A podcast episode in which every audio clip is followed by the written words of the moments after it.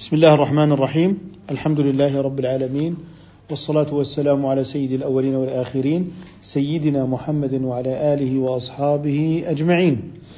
آه، نحن في هذا اليوم يوم الاثنين السادس من شهر جمادى الآخرة لسنة أربعين وأربعمائة وألف للهجرة الموافق الحادي عشر من شهر شباط لسنة تسعة عشرة وألفين للميلاد.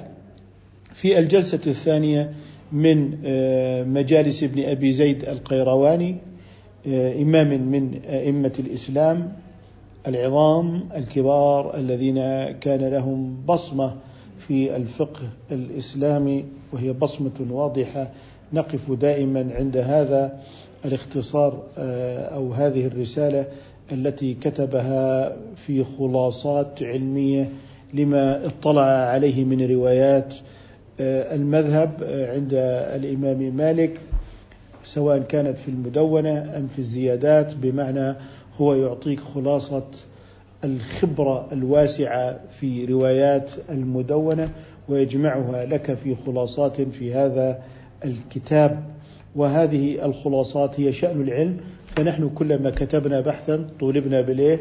بالملخص بالإيه؟ بالملخص وهذه هي الملخصات التي يبدأ بها طالب العلم. بدأ يتحدث رحمه الله تعالى عما يتعلق بفضل الماء. يرحمكم الله. قال ولا يمنع فضل الماء ليمنع به الكلام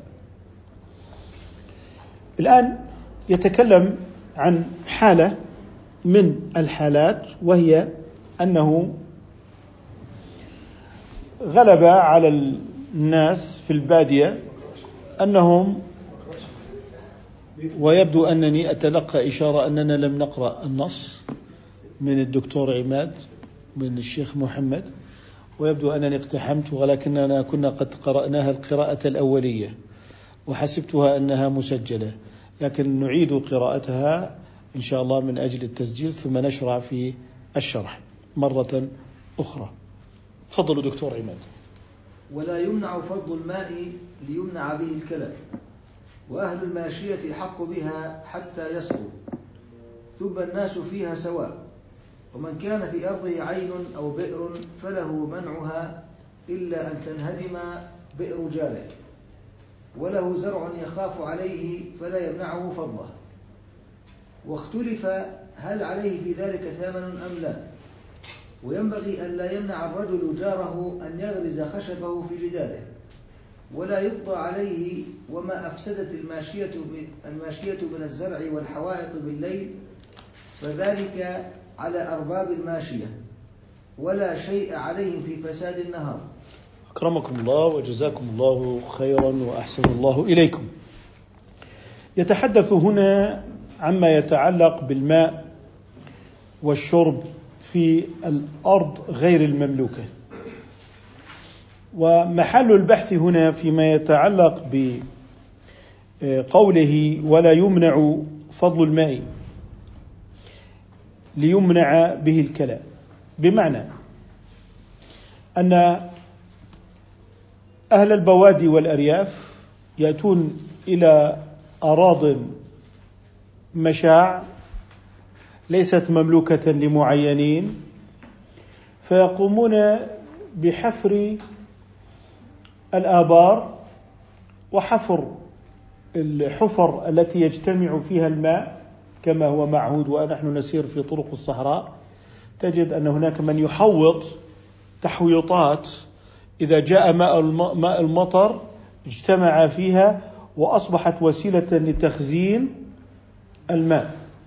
فهذا ما يفعله أهل الأرياف وأهل الصحراء لتخزين المياه أو لحفر آبار في الأراضي غير المملوكة لمحدد وقد تكون أراضي عامة. الآن يريد أن يفصل في أحكام الماء في هذه الآبار. هناك من حفرها لكنها ليست في أرضه. إذ لو كانت في أرضه لكانت من حقه. وأصبحت مملوكة له ويتصرف فيها تصرف المالك ونميز بين إذا كانت في في بئر الدار أو بئر الزرع.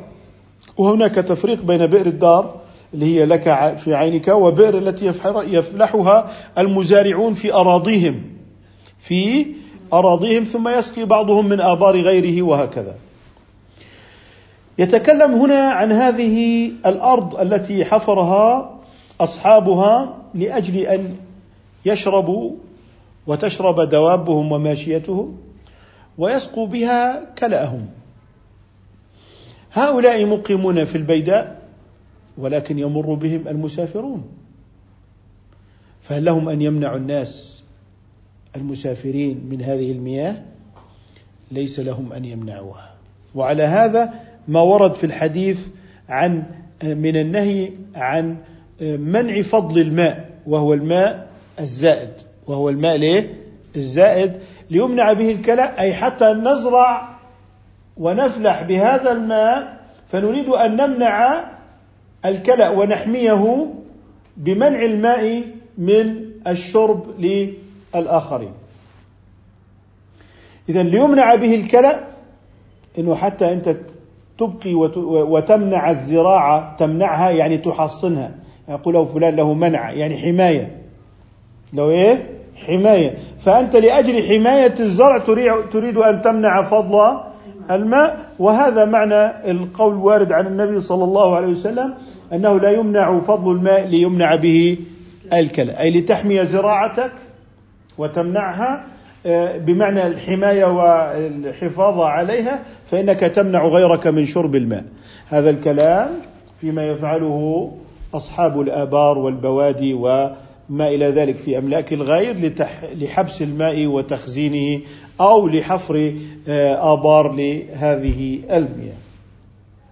اذا لا يمنع المسافرون من الاستفادة من هذه المياه ولو كان يحتاجها الزرع فيقول لك لا تمنع الناس من الشرب. من أولى الناس بهذه المياه؟ اولا رب الماء. اذا محل البحث عن المياه التي خزنت في أملاك عامة للمسلمين ليست في أرض خاصة. وعمل أصحاب الماشية هذه التحويزات على هذه الأراضي لحبس الماء وحمايته من الذهاب في الأرض. إذا أولهم وهو رب الماء. إذا بدأنا بترتيب الإنسان ثم الحيوان. الإنسان رب الماء. أول الناس أولى بالشرب. هذا كله عند عند الازدحام. عند إيه؟ أما حيث لا ازدحام والماء في وفرة فالكل يشرب. لكننا دائما عندما نتحدث عن الأولويات نتحدث عنها عند الإيه؟ التزاحم. عند تزاحم الحقوق. فقال أولى الناس بهذا الماء في الشرب هم الذين حفروا تلك الآبار ثم قاموا بالتحويزات عليها. ثم المسافر. ثم المسافر. ثم الحاضر. وإن لم يكن من أصحاب الماء. ثم إيه؟ الحاضر. ثم الحيوان. الحيوان يقسم إلى قسمين. الدواب والماشية. الدواب أعزكم الله مثل الحمير والخيول والبغال. هذه الدواب. الماشية الإبل البقر الغنم. لماذا قدمنا الدواب؟ قالوا الدواب إذا عطشت وماتت لا تذبح ولا تؤكل. فلذلك قدمت على غيرها. قدمت على غيرها. فتقدم الدواب كالحمير. طيب لو صار عندنا عطش نقوم ونذبح من المشي. وتؤكل ولا تؤول إلى منتهى الفساد. لكن لو ذبح الحمار أو ذبح الخيل فكله عندنا حرام. إذا تقدم الإيه؟ الدواب من الحيوان ثم تقدم المشي. إذا نحن هنا أمام ترتيب أولوي. المسافر أولى من الحاضر. والمار بالماء أولى من الثاوي عليه. المار بالماء أولى من الثاوي عليه. عندئذ يشرب رب الماء والمسافر ثم الحاضر ثم الدواب. آه نبدأ بدواب من؟ دواب رب الماء ثم دواب المسافر ثم دواب الحاضر. طيب مسافر يمكن ما معه أدوات للشرب؟ يجب على صاحب الماء اللي قلنا صاحب ليس بمعنى المالك ملكية الأرض إنما هو الذي حفر له أو حبسه وحوزه. نقول عليه أن يعير الدلو والحبل لمن؟ للمسافر. عليه أن يعيره الدلو والإيه؟ الحبل. إذا هنا يأتي ترتيب الأولويات. هنا يأتي ترتيب الأولويات. طبعا لو فرض ظهر إنسان مجهود بلغ به العطش ما بلغ. هذا يتقدم على الجميع. يتقدم على صاحب الماء. وعلى المسافر وعلى الحاضر. إذا المجهود يقدم على الجميع. آه الآن هذا فيما يتعلق في الآبار غير المحوزة. ليست مملوكة في أرض المحوز إنما هي محوزة أو محفورة من قبل أناس في أرض عامة وهذا أكدته أكثر من مرة. قالوا أهل آبار الماشية أحق بها حتى يسقوا ثم الناس فيها سواء. ثم الناس فيها سواء يعني شركاء. إحنا أعطيناك حق أولوي لكن إذا جاء مجهود مسافر فهو أولى من حافر البئر. فهو أولى من حافر البئر. ثم بدأ يتكلم عن الآبار المحفورة في أرض الزراعة. المملوكة لأصحابها انتهينا من الأرض العامة للمسلمين. لأن بدأ يتكلم في الإيه؟ الأرض آه، المملوكة لي لمعين. قال ومن كان في أرضه عين أو بئر فله منعها. إذا هذه في أرضك لك فيها حق التصرف. إلا أن تنهدم بئر جاره. بمعنى بئر جاره انهدمت. وغارت ولم تعد تنتج الماء هذا مستثنى. طيب هل الجار يعني من هو ملاصق له كذا؟ لا جار هنا لا مفهوم لها. بل المزارع ولو لم تكن في جواره عليه أن يترك الماء إليها أيضا. وعليه أن إيه؟ يسقي تلك المزارع. طيب إذا قال إلا أن تنهدم بئر جاره وله زرعه زرع يخاف عليه فلا يمنعه فضله. فلا يمنعه فضله. ولكن إذا قلنا الجار في الأراضي المملوكة هدمت بئره غارت حدث تلف. هناك حق في الاستفادة من الماء الفائض عند الجار الذي عنده بئر وما زال فيها الماء. لكن قلنا هناك شروط. هناك شروط أن يكون الرجل قد زرع اللي هو من تلفت بئره بناء على أنه عنده بئر. ليس معتمدا على بئر جاره بمعنى يقول أنا سأزرع وبئري تالفة ولا أعنى بإصلاحها فأنا يحكم لي الشرع أنني سأخذ من بئر جاري. نقول له إذا كنت كذلك فلا تأخذ ولا يحق لك. إذا يحق لك أن تأخذ من بئر الجار إذا زرعت لتسقي من مائك ولكن طرأ عليك ظرف طارئ. حال دون استفادتك من هذا البئر عندئذ نقول لك خذ الماء من جارك بشرط أن تشرع في إصلاح بئرك وأن تبذل ليه ما يمكن من هذه الماء. وأن تخفى من وأن تخاف على زرعك من التلف. تخاف على زرعك من التلف إذا هذا في بئر الزرع. الأرض المملوكة زراعيا. طيب لكن البئر التي هي ليست في مزارع إنما هي بئر في ملكك في بيتك مثلا في محيط بيتك. فهذه لك ولك أن تأخذ عليها إيه؟ الثمن. ولك أن تأخذ عليها الثمن مطلقا. طيب أما فيما يتعلق باللي هو الذي له زرع فهل يأخذ الثمن أم بلا ثمن؟ الأرض الزراعية. فإذا قلنا له أطلق الماء إلى جيرانك الذين غارت آبارهم فهل يطلق الماء بالثمن؟ ثمن المثل؟ أم أنه يطلقه مجانا؟ إذا قلنا يطلقه بثمن المثل لأنه لإصلاح ماء غيره أو لأنه لإصلاح مال غيره. فإذا قلت لإصلاح مال غيره إذا علي أن هو يثري ويستفيد زرعا ويكسب مالا بنمو هذا الزرع. إذا أنا صاحب الماء لي الحق أن آخذ الثمن. إذا نظرنا هذه النظرة قلنا فإنه إيه؟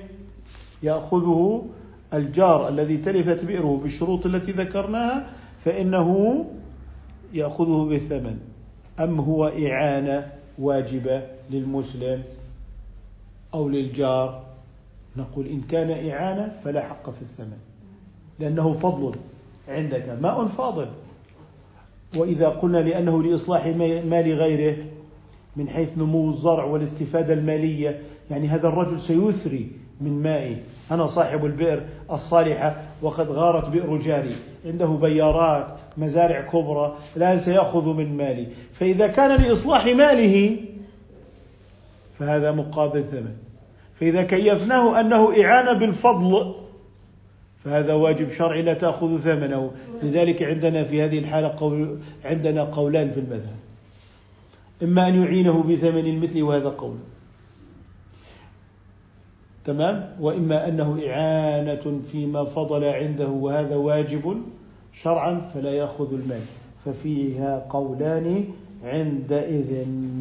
إذا بئر المزارع المملوكة في الأراضي الخاصة في حالة أنها تلفت آبار الجيران فإن لهم أن يأخذوا من الماء الفاضل بشرط أن لا يكونوا قد زرعوا وآبارهم خاربة اعتمادا على بئر الجار وبشرط أنهم يسعوا في إصلاح آبارهم وما غار منها. تمام؟ وأن زرعهم قد احتاج الماء. عندئذ نقول لهم خذوا الماء. الآن هل يأخذون الماء بالثمن أم مجانا؟ قولان في المذهب. بالثمن بناء على أنه إصلاح لمال الغير فهذا نمو في مال الغير وهذا إثراء في مال الغير وعليه أن يدفع الثمن. وإما أنه إعانة ف و و وإعانة بالفضل وبما زاد عندك عندئذ يكون مجانا. واضح؟ أما بئر الدار فقلنا إنها بالثمن مطلقا. طيب الآن زمان كان هناك القنوات وأنت بناء على أن هذه الآبار هي لك وهذه القنوات لك فبئرك وتمنع الماء عن غيرك. الآن جاء الأمر الشرعي بإزالة المنع بس بإزالة المنع. والكلام يتعلق بثمن الماء. الكلام يتعلق بماذا؟ بثمن الماء. طيب على فرض أن هذا الماء الآن أحتاج احتاج إلى آلات وأدوات ما تكلف مالا لأجل وصولها إلى المزارع التي هي قلنا الجار لا مفهوم له.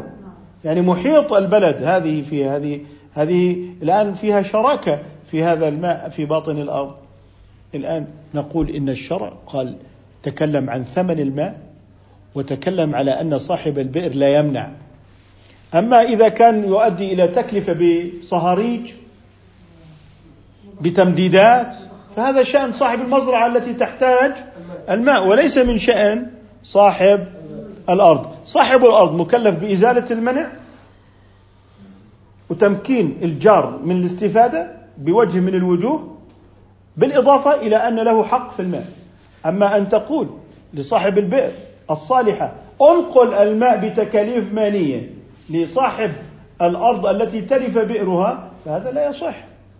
إذا أنت مطالب بوصفك صاحب المزرعة التي ما زال بئرها صالحا إزالة المنع والتحجير من قبلك زائد أن يؤخذ الماء إما بالثمن على قول وإما بغير ثمن على قول آخر.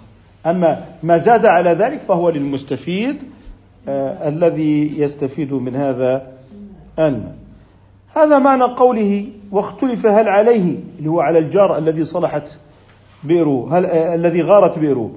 واختلف هل عليه في ذلك ثمن الذي غارت بئره وتلفت. أم لا كما قلنا آه وقلنا هذا محله في بئر المزارع وليس في بئر الدار.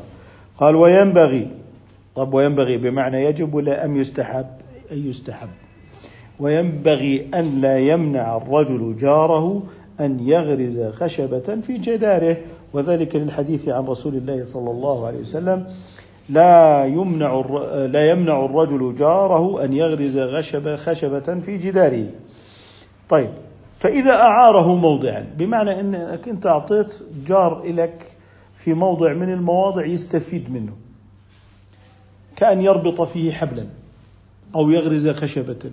أو يستفيد بأي وجه من هذه الوجوه التي أذنت بها فلا بد أن تمضي مدة تتحقق فيها المنفعة.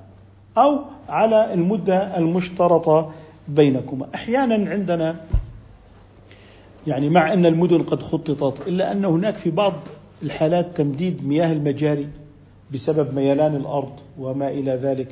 تجد أن الجار يحتاج إلى أن هذه الماسورة تمر بأرض جاري هذه التمديدات.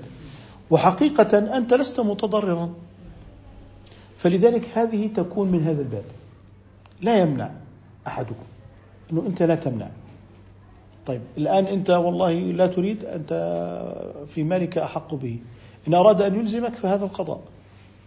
فهذا إيه؟ وعندنا في القضاء لا يلزمونك. هناك حقوق الملكية وأنت مسلط على مالك وملكيتك الفردية محمية. عليه أن يبذل أي طريق آخر آه، وأن يستفيد ممكن أن ينزح هذه أو أن ينزحها بالصهاريج بأي وسيلة من الوسائل لكن لا أحد يستطيع أن يكرهك في أرضك على ما لا تحب. إذا هنا النهي النهي هنا عليكم السلام. النهي ليس للتحريم. طب فإن ترتب ضرر محقق على الجار فيصبح النهي محل تحريم. خلاص. إذا ترتب الضرر على الجار عندئذ عليك أن تقوم بدفع الضرر وهذا راجع إلى ما ذكرناه اللي هو لا ضرر ولا ضرار. ثم انتقل يتحدث عما أفسدته الماشية من الزرع والحوائط. قال وما أفسدت الماشية من الزرع والحوائط بالليل فذلك على أرباب الماشية. محل ضمانهم إذا لم يعقلوها. أما إذا عقلوها وربطوها وعملوا ما عليهم في الحفظ ثم انفلتت من عقالها فلا شيء عليهم. لأنهم ليسوا مقصرين ولا يوجد لهم فعل ضار. إنما الفعل الضار ليس منهم. ليس كمن أخطأ في مال الغير فكسره. يعني أنت واحد ارتكب حادث سيارة بالخطأ تحمل. هنا ليس من خطأك أنت هذا خطأ الدابة. هذا خطأ الدابة وهي لا توصف بصواب وخطأ لكن نقول هي جناية. هي جناية الدابة وأذى الدابة إذا الضمان على أهل الماشية في الليل إذا أرسلوها ولم يعقلوها العقل اللازم. فإذا عقلوها ثم انطلقت من عقالها بلصوص أو بأي وسيلة من الوسائل فعندئذ لا شيء عليهم في عقلها وعليهم الضمان في عدم عقلها بالليل. ثم قال بالليل فذلك على أرباب الماشية. إذا إذا كانت في النهار فلا ضمان على أهل الماشية. في النهار لا ضمان على أهل الماشية. لأن واجب أصحاب المزارع وأصحاب الدور أن يحموا مزارعهم بالنهار. لكن بالليل على أهل الدواب أن يعقلوا دوابهم. إذا أصبح كل واحد في هذا المجتمع عليه واجب. هذه دابة. لا تعي. لا تعقل. لا تعرف حلالا ولا تعرف حرام والناس الذين لا يحلون الحرام ولا لا يحلون الحلال ولا يحرمون الحرام أشبه بجنايات الدابة.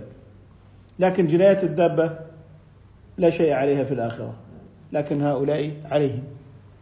لذلك الذي لا يحل الحلال ولا يحرم الحرام هو كمثل هذه الدواب. لأنه لا يحل ما أحله الله. لذلك وصفهم الله بذلك. إنهم إلا كالأنعام. بل هم أضل. لأن الأنعام ليست لها عقول. طيب.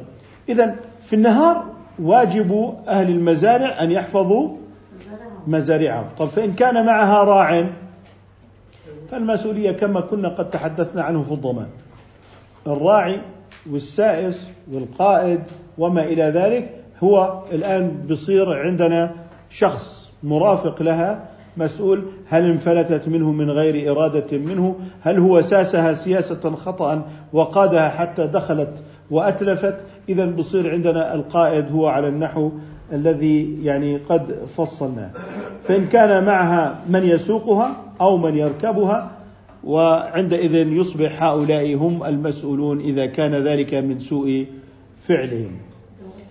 قال ولا شيء عليه في فساد النهار. بمعنى إنه أصحاب الماشية لا شيء عليهم فيما يتعلق في فساد النهار.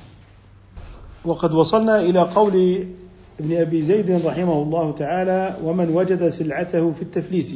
تفضلوا دكتور عماد ومن وجد سلعته بالتفليس فإما حاصص وإلا أخذ سلعته إن كانت تعرف إن كانت تعرف بعينها وهو في الموت أسوة الغرماء والضامن غالب وحميل الوجه إن لم يأت به غرم حتى يشترط.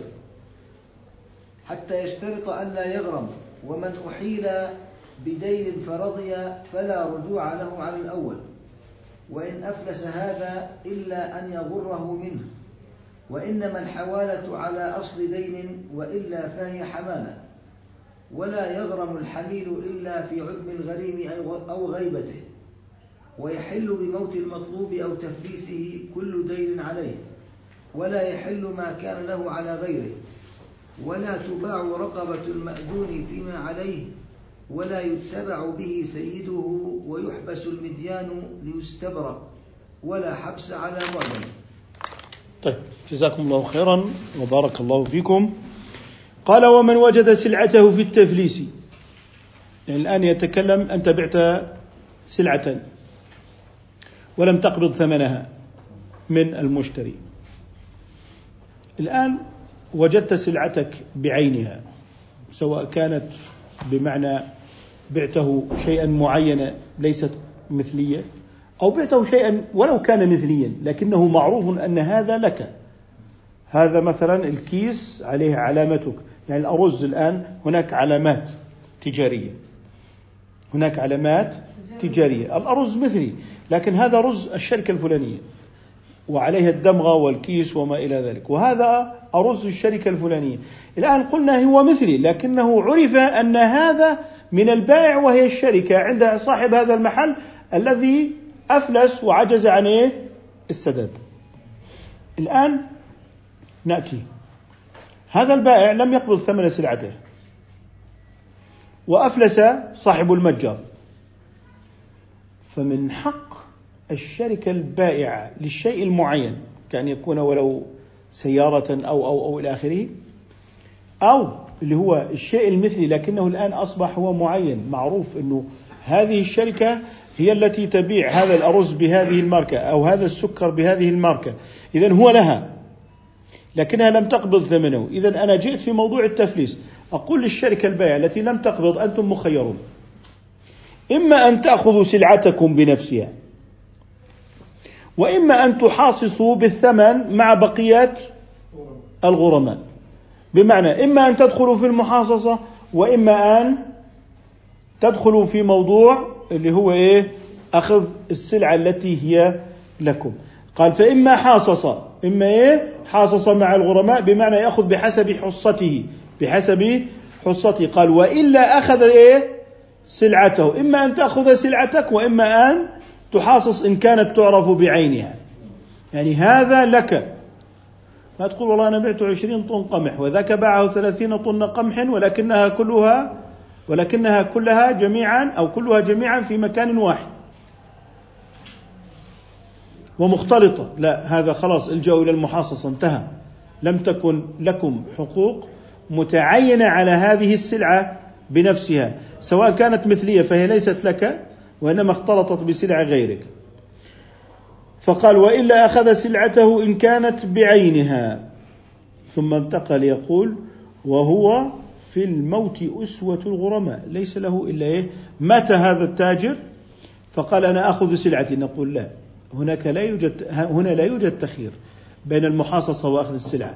المحاصصة وأخذ السلعة إنما هي كائنة في ما يتعلق بعين السلعة أو مثلها إذا كانت هي بنفسها بشرط أن لا يكون قد مات المشتري. إذا في حالة الموت ليس أسوة لا يحاصص إنما هو كبقية الغرماء. خلاص تعين شيء واحد.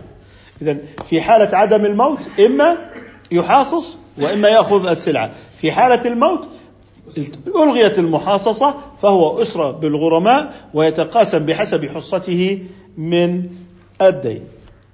هذا بالنسبة لما يتعلق في آه، ما هو آه، يعني آه، دين سواء كان على ميت أو على مفلس. ثم قال والضامن غارم. بدأ يتحدث عن الضمان. إحنا عندنا الضمان يعني الكفالة. الضمان يعني إيه؟ كفالة. الكفالة. قال والضامن غارم وهو الحميل لكن متى يغرم؟ إذا عجز المدين.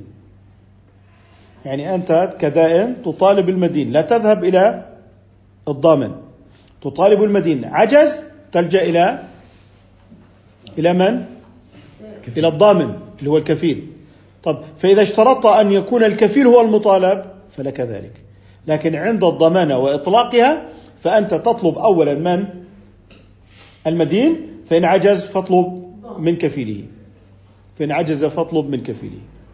وقد ذكرنا أن المعتمد في المذهب أن الدائن يبدأ بالكفيل آه، يبدأ بالمدين.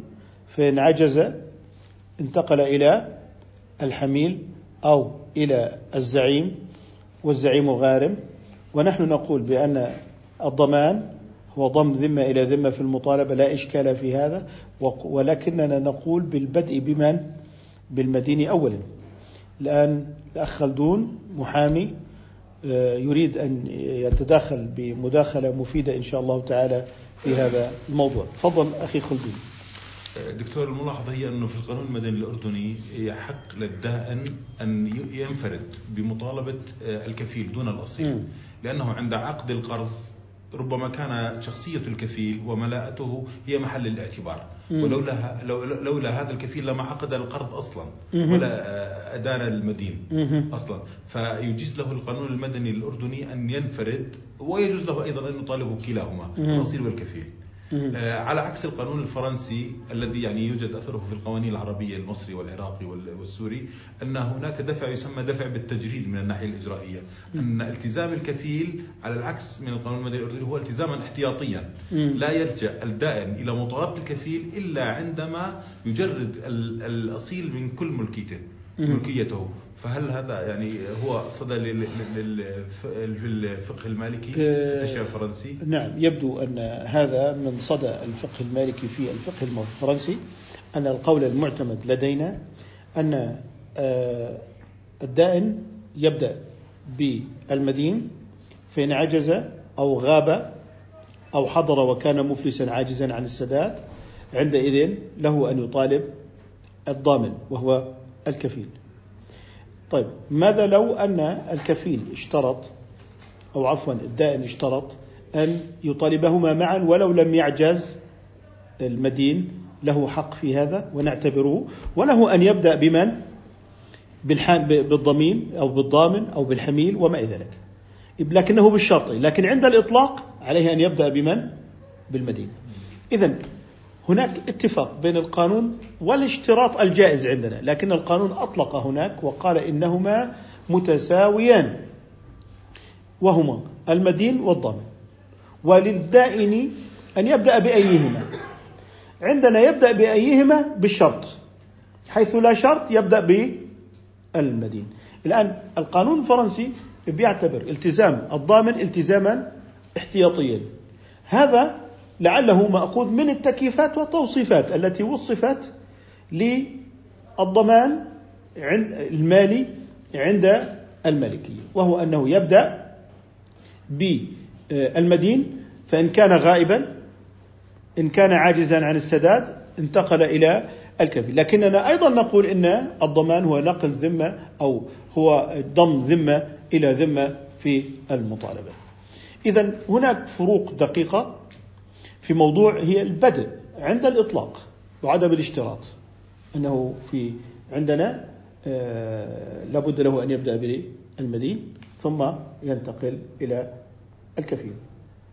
في القانون المدني الأردني حسب كلام الأخ خلدون أنك أنت إيه؟ تقول أنه له أن يبدأ بأيهما لأنه لولا أن هذا الكفيل لما يعني قبل الدائن ببذل ماله في هذا الأمر. على كل حال هذا واضح أنه فيه إثراء والحمد لله. فيه إضافات يعني أنه كيف يعني تكون في الدرس الواحد يعني خبرات متعددة تثري وتفضي إلى هذه المعارف المتكاملة إن شاء الله تعالى. إذا آه، قال فلا رجوع له على الأول. قال حتى يشترط ألا يغرم. إذا قال والضامن غارم وحميل الوجه إن لم يأتي به. حميل الوجه اللي هو الضمان بالإحضار الكفالة بالإيه؟ بالإحضار. تعبرون عنها؟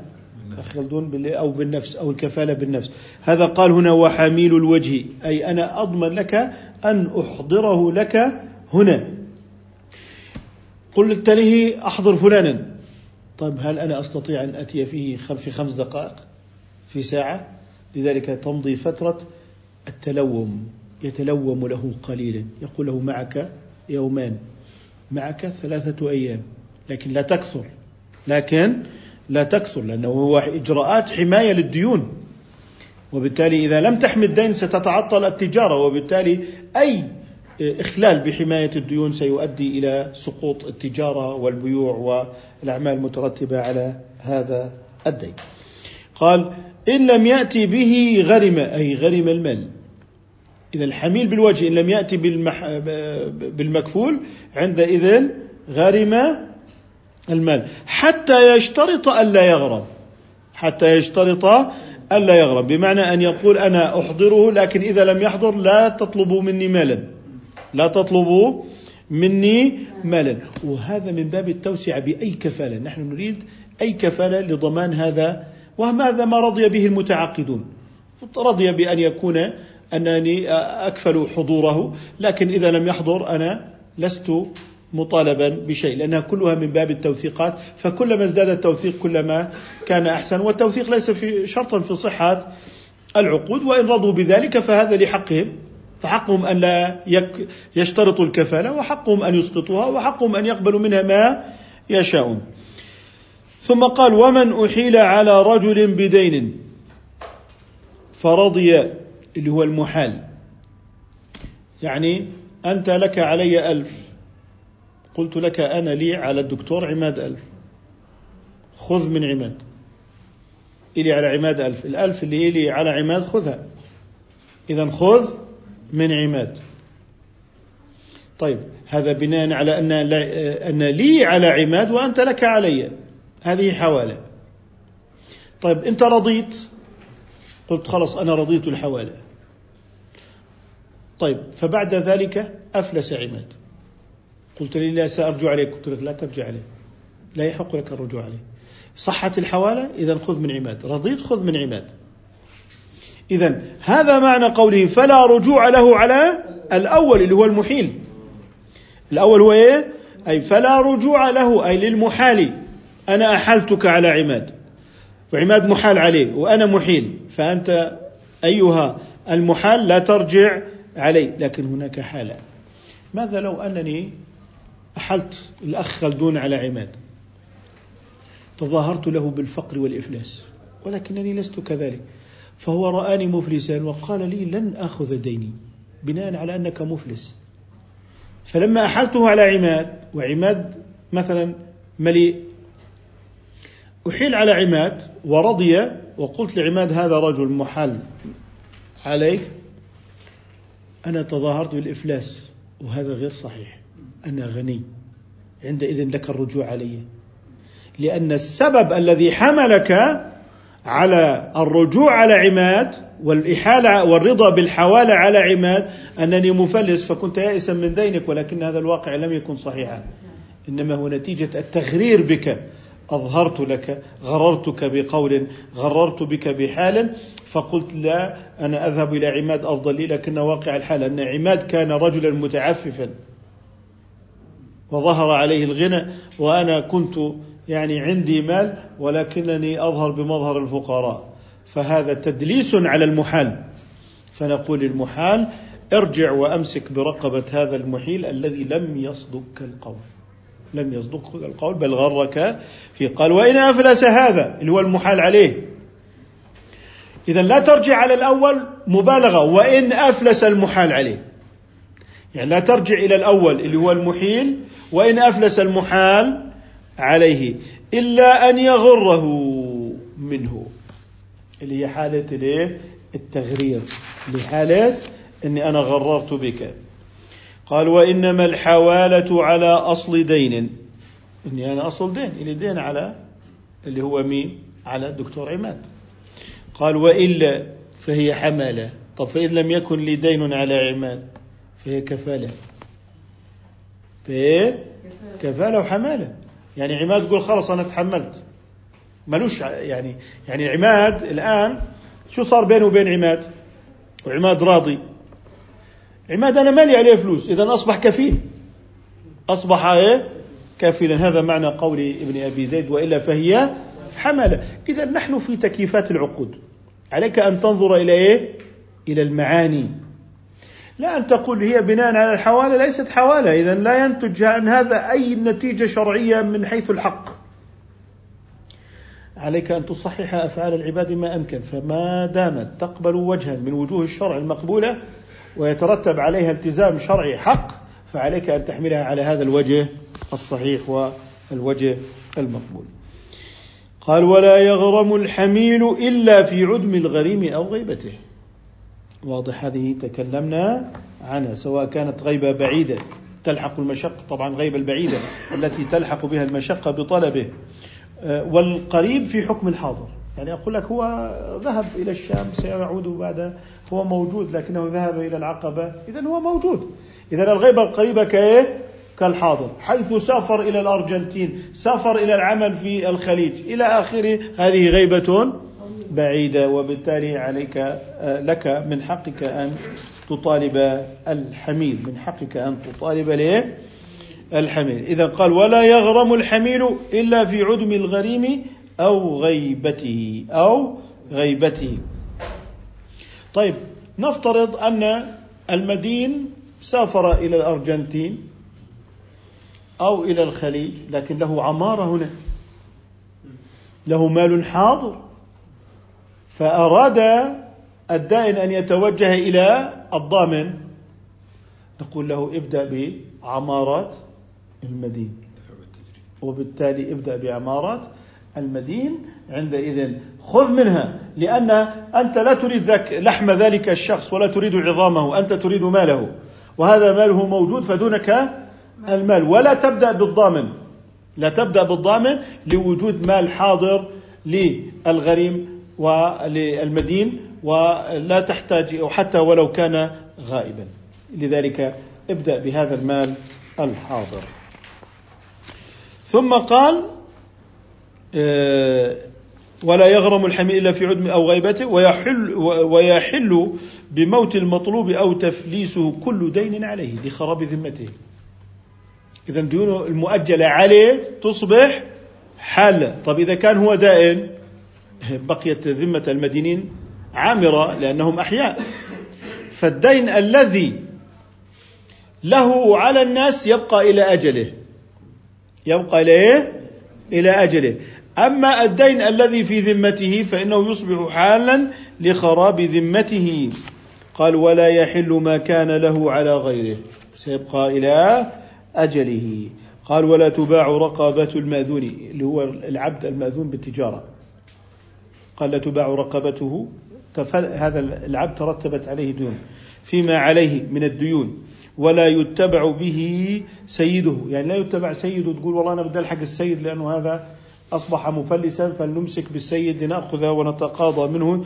آه، دين قال ويحبس المديان ليستبرأ. سبب حبس المديان ليتأكد من ملائه. يتأكد من إيه؟ من ملائه. فإن لم يتأكد يعني أنت هل آه، الفقه حبس المعسر؟ ثبت إعساره؟ لا. لا يحبس رجل قد ثبت إعساره. الحبس هو ليتأكد من الملاء فإن كان له مال فسيخرجه.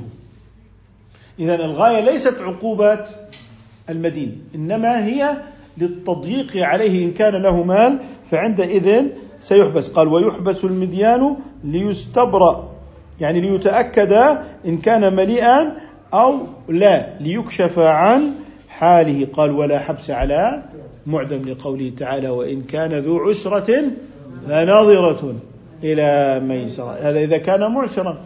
طيب جئنا وحبسناه. طيب حبسناه شهر ما بين مال.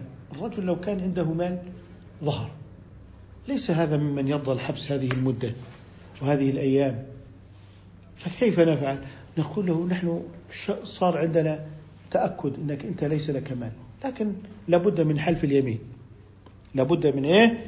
من حلف اليمين فيقوم ويحلف ويحلف. تمام؟ فعندما يحلف يحلف بماذا؟ يقول والله ليس لي مال وليس لي ما يمكن أن أسدد منه. يعني سيحلف يمينا أنه لا يوجد عنده وجه من وجوه التسديد أبدا. لا يوجد وجه من وجوه التسديد أبدا. وأما المعدم فلا حبس عليه. أخي خلدون عندك مداخلة. دكتور نحن عندنا في التشريع الأردني حبس المدين من باب أنه ظالم وأصلها يعني في قانون التنفيذ الأردني حبس مطلب الغني ظلم وبالتالي يجوز حبس الإنسان لقاء دينه.